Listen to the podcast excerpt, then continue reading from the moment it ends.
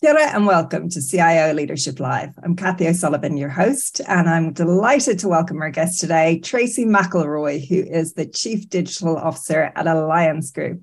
Hey, Tracy, how are things in the South Island today? Ora, Kathy. Um, we actually have rain today. So, having had 30 degrees all last week, thinking Christchurch and Invercargill were going to be transformed into summer resorts. No, we're back to freezing cold. So, yeah. Oh, well, the farmers will be happy about some rain exactly, on the grass. True, true. sure. Yeah, sure. So, um, tell us a little bit more about Alliance Group and your role there. Sure. Um, so Alliance Group um, is one of New Zealand's largest meat companies. I think we're probably the number two largest company. And it's a pretty special organisation because it's wholly owned by New Zealand farmers. So it's got a pretty unique and special culture. We're very, very driven about what's important to sort of Aotearoa farmers, the agricultural sector more broadly. Um, so very exciting. We've got seven plants, mostly five of them in the South Island, two in the north. So we're very focused on farmers, our production, um, and and we're 95% of our products are exported. So very much about what's happening overseas and markets um, dominates a lot of what's happening. Um, so I've just joined as CDO. Uh, I've actually rejoined, so rejoined five months ago because there is so much going on here in that technology space. I almost couldn't stay away. So I actually used to work here as the head of the people change for ERP joined Datacom as the head of South Island, and uh, Alliance Group was one of many customers, including Silver Fern Farms and some other large names people may know, um, but just could not uh, get over the, the scale of technology change that's happening here. So was just super excited to come back and be a part of it. So a lot of change, and you've had, um, you know, you've had experience of transformation in many different organizations. Can you talk us through your approach to transformation? It's often, you know, the word is thrown around as if it's a given, it's just something that happens, but it's not easy. So how has that approach taken shape in your own career? Sure.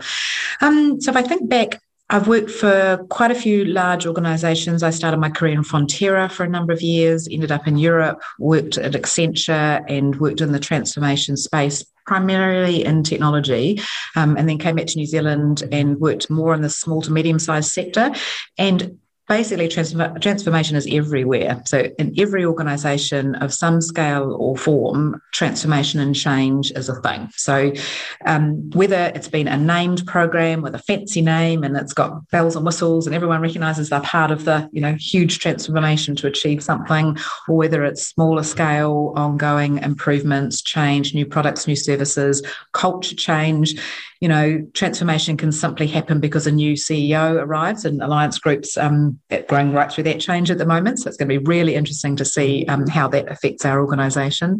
So whether it's transformation through culture, through through new leadership and new styles, or whether it's something really specific around an ERP program and technology actually shaping an organisation. So it's everywhere different shapes and sizes. And it really depends on whether you even call it transformation because it's almost business as usual and how a person in the organization, perhaps who is having change done to them, thinks about how to manage it and how to cope versus someone who's perhaps you know in the driving seat and actually designing that transformation so whichever role or space you're in it creates a different perspective so, from the technology leader's perspective, walking back from that end product of transformation, whether it is putting in a new ERP or whether it is just, you know, absolutely overhauling the whole organization, what do you think are some of the key steps along the way that technology leaders should take? Great. So, I think the first thing is, and that's certainly a something a, th- a, theme that i'm seeing is for technology leaders to get up there in that strategic space and really understanding what's the organization trying to achieve. So what is what what what's top of mind? Where is it going? What are the product services customers you know at their highest level what, what what's the goal? So i think the first thing is to really understand that strategic space. Um, the next thing is you know, years ago um, i started using this multi-layer model operating model concept for managing transformation. So trying to dimension dimension, a transformation across components of an organization. So if you sort of think of a technology layer, well, actually, technology is data, it's infrastructure, it's applications and systems, it's the capability of people to actually use the technology. And often technology ends up with all the processes. So all the BAs and trying to design processes that then change people. So I think the main thing from a CIO is to make that connection between the high level strategy and then trying to deconstruct the layers that technology impacts and then making sure there's a plan for each of those layers. Um, and then, you know, if it's possible to then keep the lens and the governance across all those layers to make sure they're all going in the right direction. And I think it's quite a, um, you know, technology leaders are often pushed into the infrastructure space or the data space and really getting that right, perhaps an ERP or an application, and you can get very focused on that. But actually, the barrier or the, the block to success in the transformation might actually sit in the culture or the people space. So it's a real conundrum because technology leaders have to go deep into the technology and they're expected to understand it and be the ones to then explain it to the rest of the executive and the organization and the board um, and get to stay, stay sort of holistically above it all to really keep that picture on where is actually the road going and where are the blocks happening and what's going to get in my way of being successful in terms of the technology responsibilities.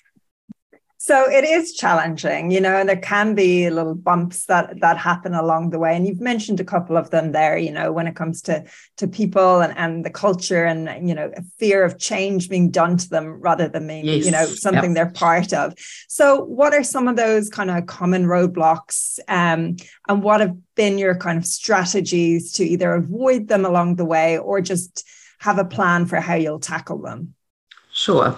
Um, so I think whether we call it um, sort of organisational capacity to change or change fatigue, but you know, an organisation which is a group of individuals only has so much energy to you know turn up at work each day, do the operating or the tasks in front of them, and then absorb change or drive it or be part of it. So I think the um, understanding of capacity um, is really, really important.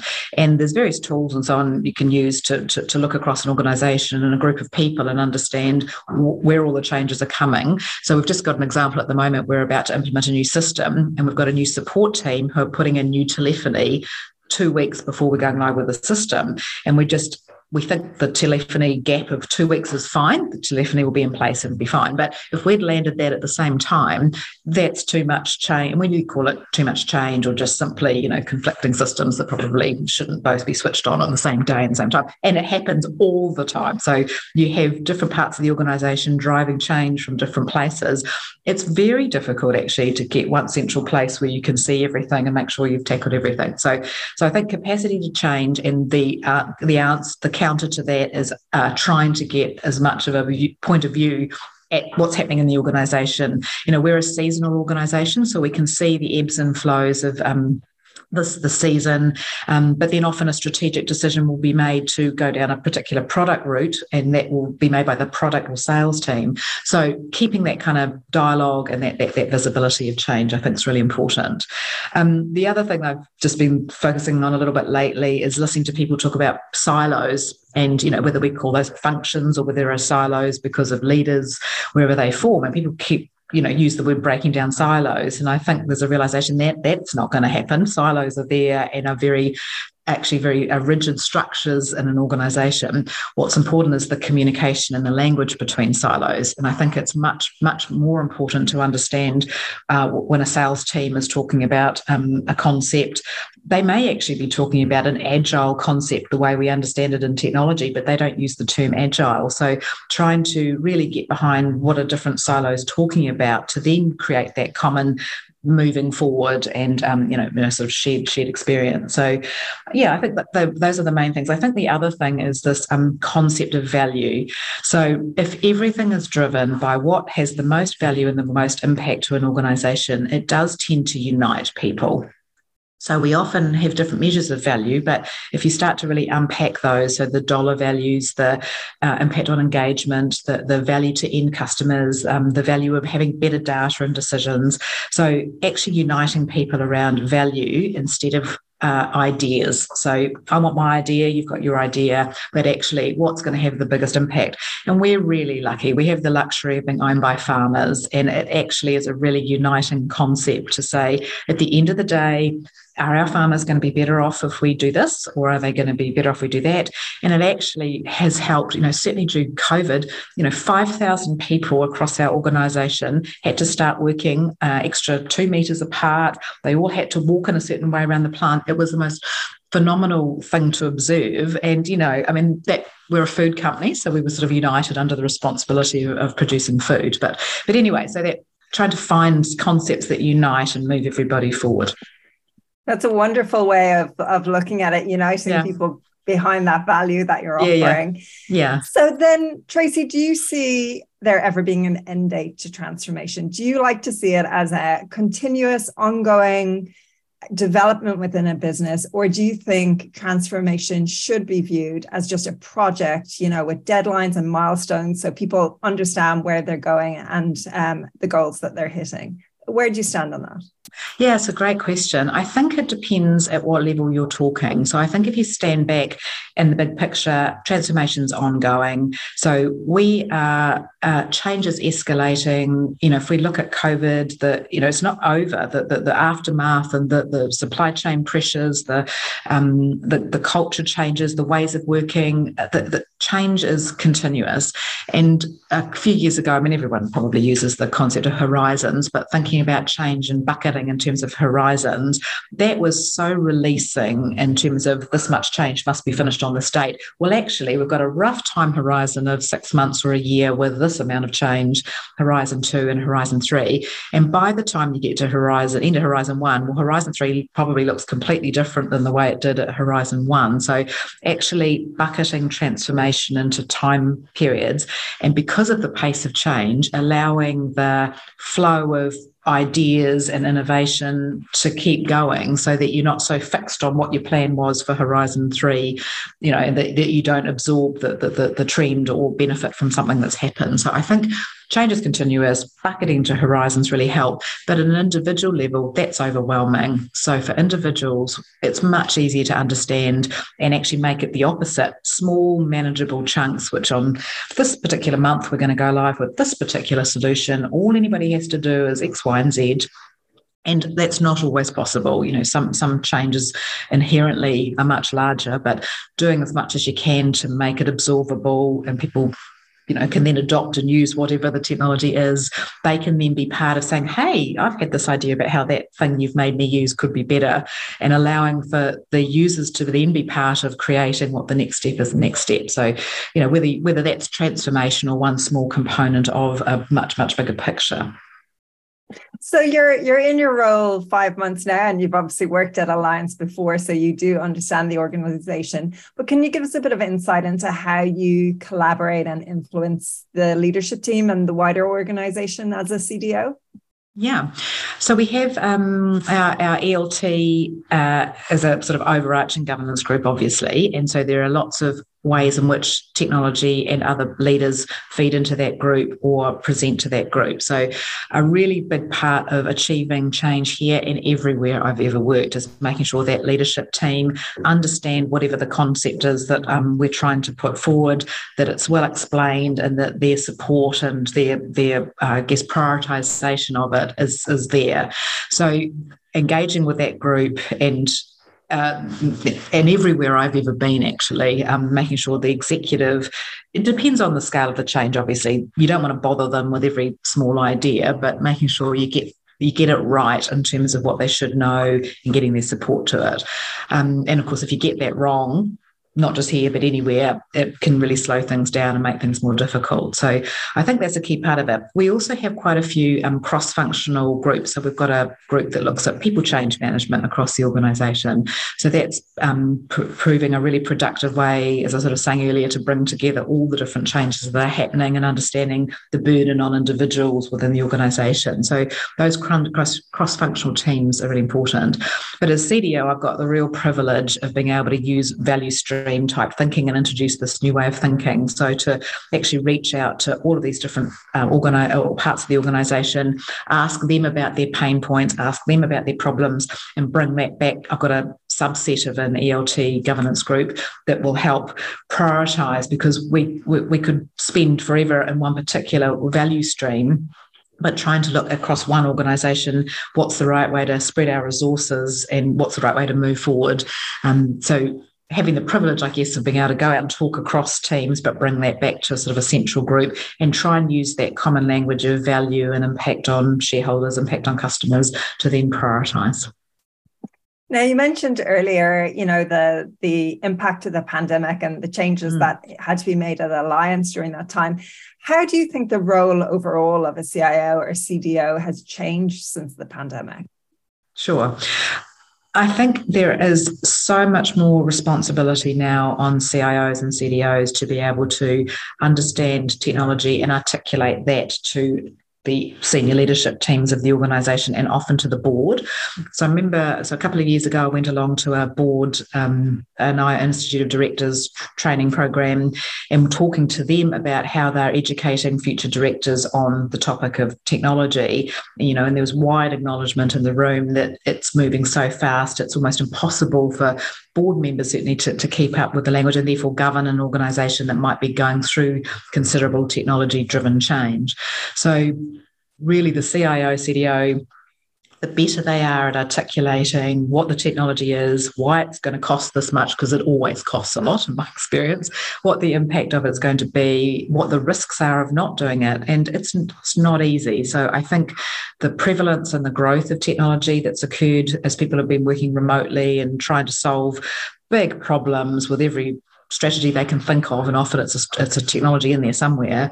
So that role of uh, CDO, CIO to really understand that and explain that to their fellow business people so that good decisions can be made.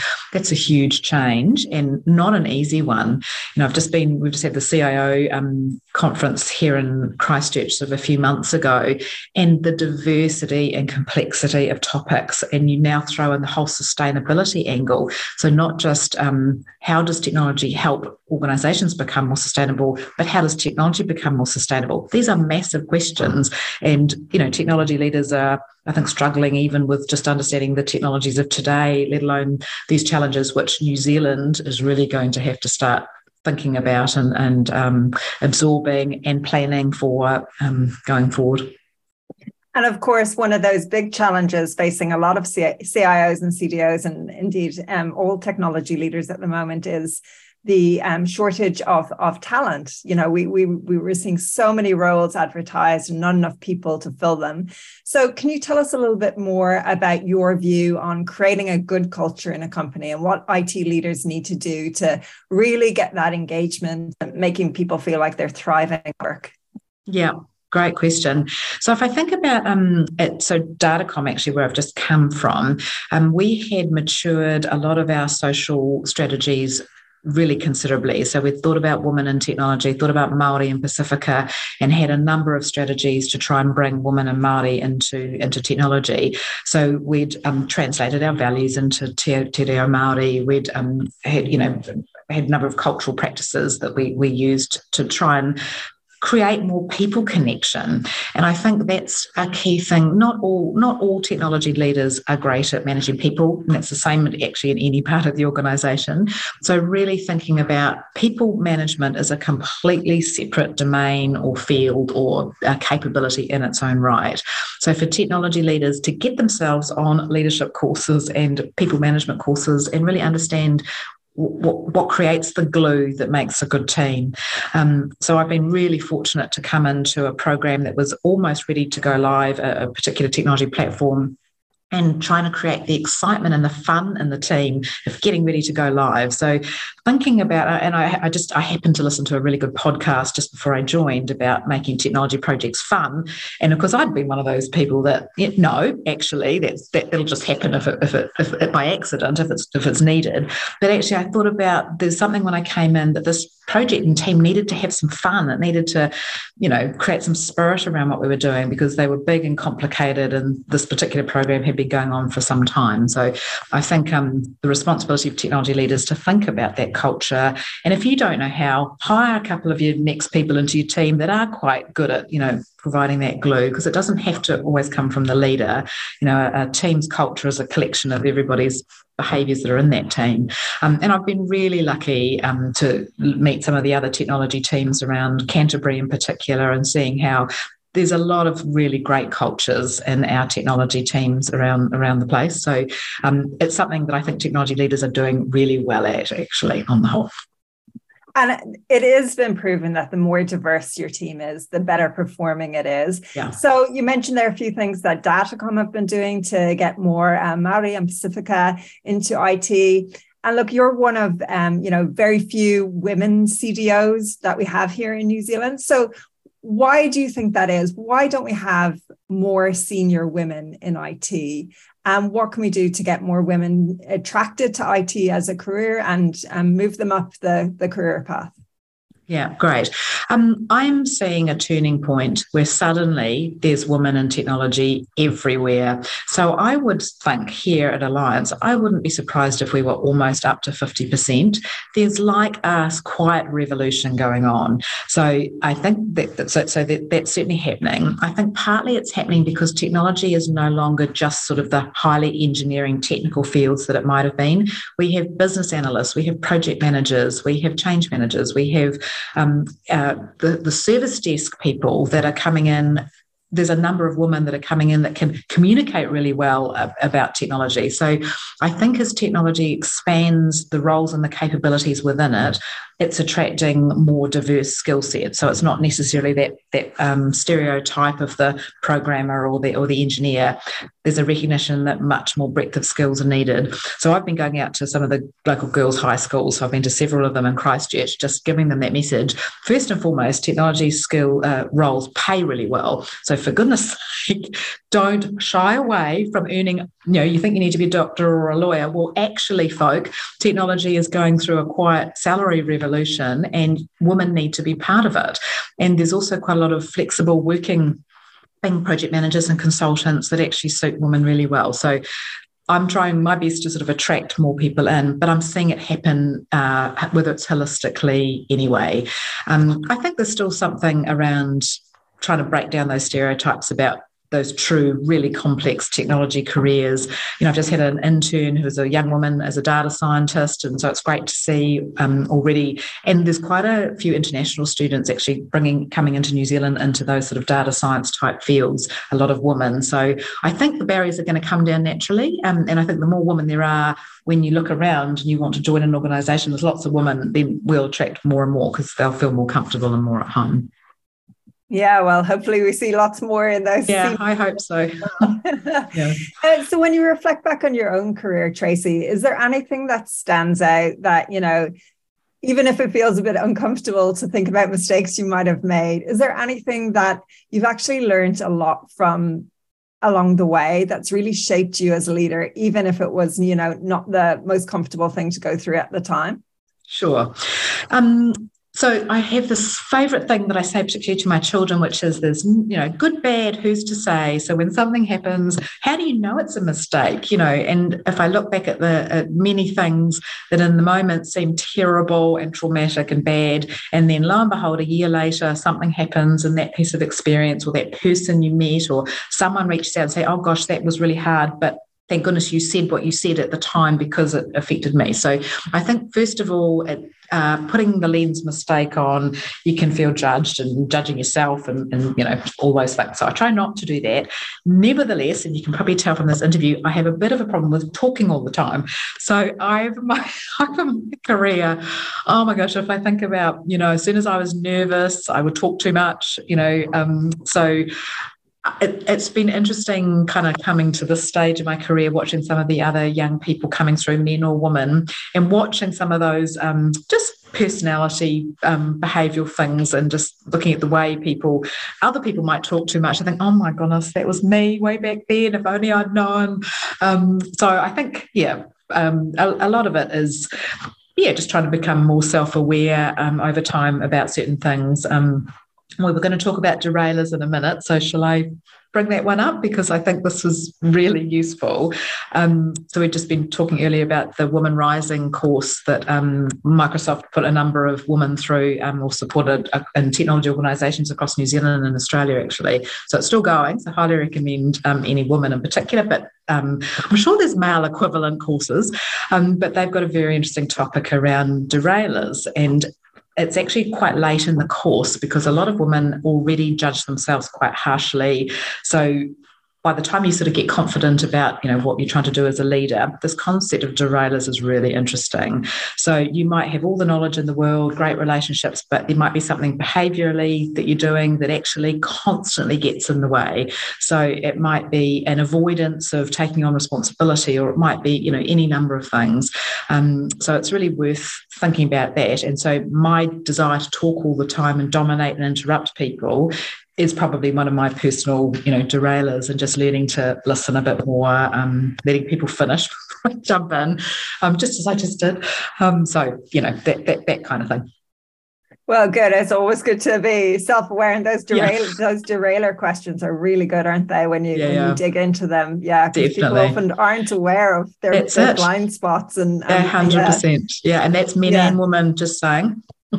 Yeah, absolutely. Absolutely. So, look, we have um, possibly a turbulent year ahead. You know, there are clouds of recession looming. You know, we may have a change of government, which may mean a change in policy, which may impact um, different organizations. So, what's important to you in the months ahead at Alliance Group? Sure. I think it comes back to this whole concept of value. So we are really looking hard at everything we're doing across Alliance. Um, I just had a meeting yesterday with um, our seven of our plant managers and just reminding me of get to go out and see some of them about sort of that operating context for many organisations in New Zealand.